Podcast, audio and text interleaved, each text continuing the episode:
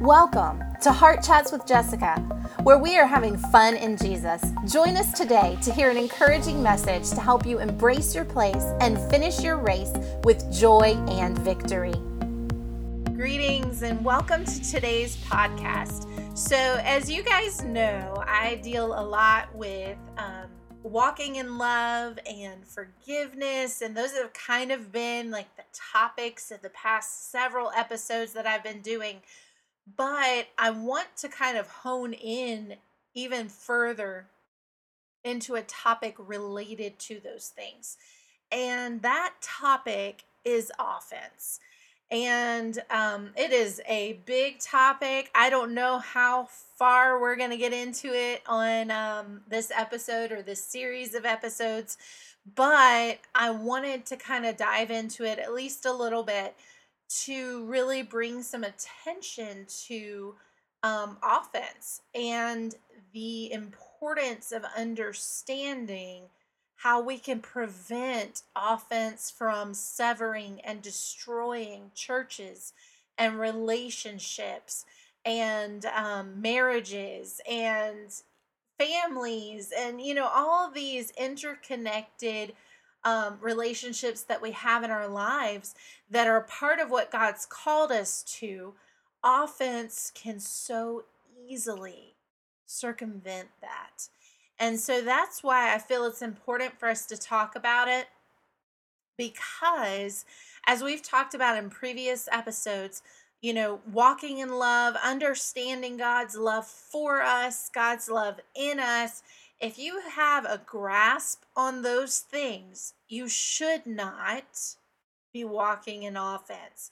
But how many of us know that we ourselves or people we've seen in action have clearly taken the bait? They have taken that bait of offense, they've fallen for it, you know, dove right in and they don't even realize sometimes that they are offended because it has become such a part of their um, thought process, their emotions, their identity. And so we want to talk about not just offense, but how do we overcome that and how do we find our identity in what it truly belongs in. So that's what we're going to be diving into today. And um, probably, I have a feeling this is going to last for a few more episodes. But that's what I wanted to get into. So, um, you know, one of the things that I want to talk about is how offense starts. And it is not something that happens overnight. It is not something that someone wakes up and is like, oh, I'm offended at that person. It is often very um, sneaky.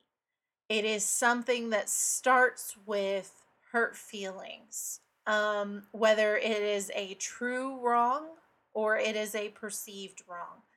And how many of us know that our emotions and our mind can play tricks on us when we do not bring them into alignment with the Word of God? When we do not take those thoughts captive and bring them into submission to the Word of God, we can become a slave to thoughts, to emotions, to ideas, to feelings that are contrary to the Word of God. And the Word tells us to take every thought captive. You know how many you know you know that verse? Take every thought captive. Why? Because our thought life will run away from the Word of God if we do not bring it into submission to the Word of God. But how many of you know the Word of God is far greater than our human emotions. And so, as you know, followers of Christ, as believers, as children of God, as people who want to walk in love the way God has called us to walk in love, we have to have an understanding of how to take those thoughts captive to prevent this awful disease that is so prevalent in the church called offense. So I want us to dive into the Word of God. Um, as we were talking about, you know, taking thoughts captive, if we look at Second Corinthians 10 5, it says in the Passion Translation, we can demolish every deceptive fantasy that opposes God and break through every arrogant attitude that is raised up in defiance of the true knowledge of God. We capture, like prisoners of war, every thought and insist that it bow in obedience to the anointed one. So when you have thoughts that you know or you feel like you perceive immediately, they are contrary to the word of God. The word tells you to take those thoughts captive like a prisoner of war. You take those thoughts captive, anything that would try to, you know, circumvent the knowledge of God, the truth of God's word, you take it captive and you set your mind on the truth of God's word. And if you have to, start focusing on the word. You know, the reason that it is easy for those things to come in and hinder our walk and our love walk is because we are not rooted and grounded in the love of God, and we are not rooted and grounded in the Word of God, and we are not taking the time that we should to invest in eternal things. A heart that is in tune with the heartbeat of God will not be fertile ground for the works of the enemy. And gossip and slander and those things and unforgiveness, those things are the work of the enemy because they cause division.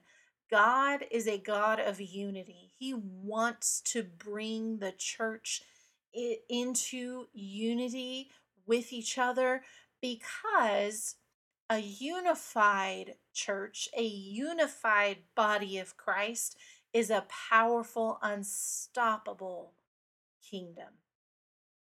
But when there's division, just think about in the natural. When you have you can have a powerful government and a powerful country, a powerful military, but if there's division and divisiveness within that empire or that kingdom, it will fall. Most kingdoms fall not because of an outside force, but because of division that happens within. An offense is a division that happens within the body of Christ. And it is the work of the enemy because it seeks to devour what God is doing in this time and in this hour. And we don't want to be a part of the enemy's tactics. We don't want to be a part of what he is trying to do. He wants to destroy the church. He wants to destroy what God is doing, and we can't let him. So I want us to look at, um, you know, how does offense start? How does it begin? And if you really like look into most um, offenses or think back on times when you were offended, it often happens because there is um, some type of unforgiveness, or there was an event that took place between you and the other person, or a conversation, or something like that.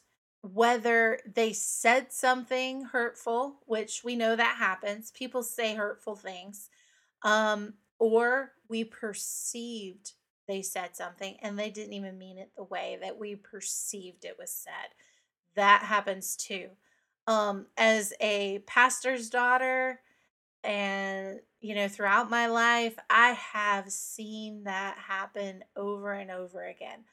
I have, you know, been on the receiving end of hurts, um, some that were intended in a hurtful way, and some that the people really didn't understand what they were saying was hurtful, but it was hurtful to me because of past experiences.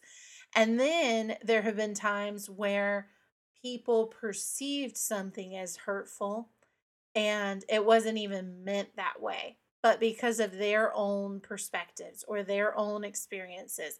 Or, you know, like we're talking about, where you allow things that are not the Word of God to supersede and be more superior to, you know, your thought life and what's real to you. When we allow those things to happen, we find that it's easy to misunderstand or misinterpret because we we don't think um selflessly. We think selfishly. And that and what do i mean by that? I just mean we think with our own self in mind and our own feelings and we don't think hmm why did they say that? You know maybe they're going through something that has them stressed out and they said something in a tone or they said something in a way that because of what we're going through or have gone through, we interpreted it in a way it was meant, you know. So when you approach things from the love of God and from a selfless approach, you remove yourself from the scenario you begin to understand why people do the things they do. We hope you're enjoying this series and, you know, maybe it's shedding some light on some areas we all need to deal with. Can I get an amen? Hallelujah. Um, so, Please be sure to join us next week as we continue this series on offense, evaluate, investigate, and repent because there's steps to understanding offense. And so that's the purpose of this series. And, you know, if it's blessing your life and it's maybe helping you dig deep and uproot some things in your own life, share it with others. You know, we hope that it's a blessing to others and it helps equip others to live their life to the fullest. The life that God has called them to live, free from all these weights and these sins that try to entangle us. So please be sure to share this with others and get the word out there.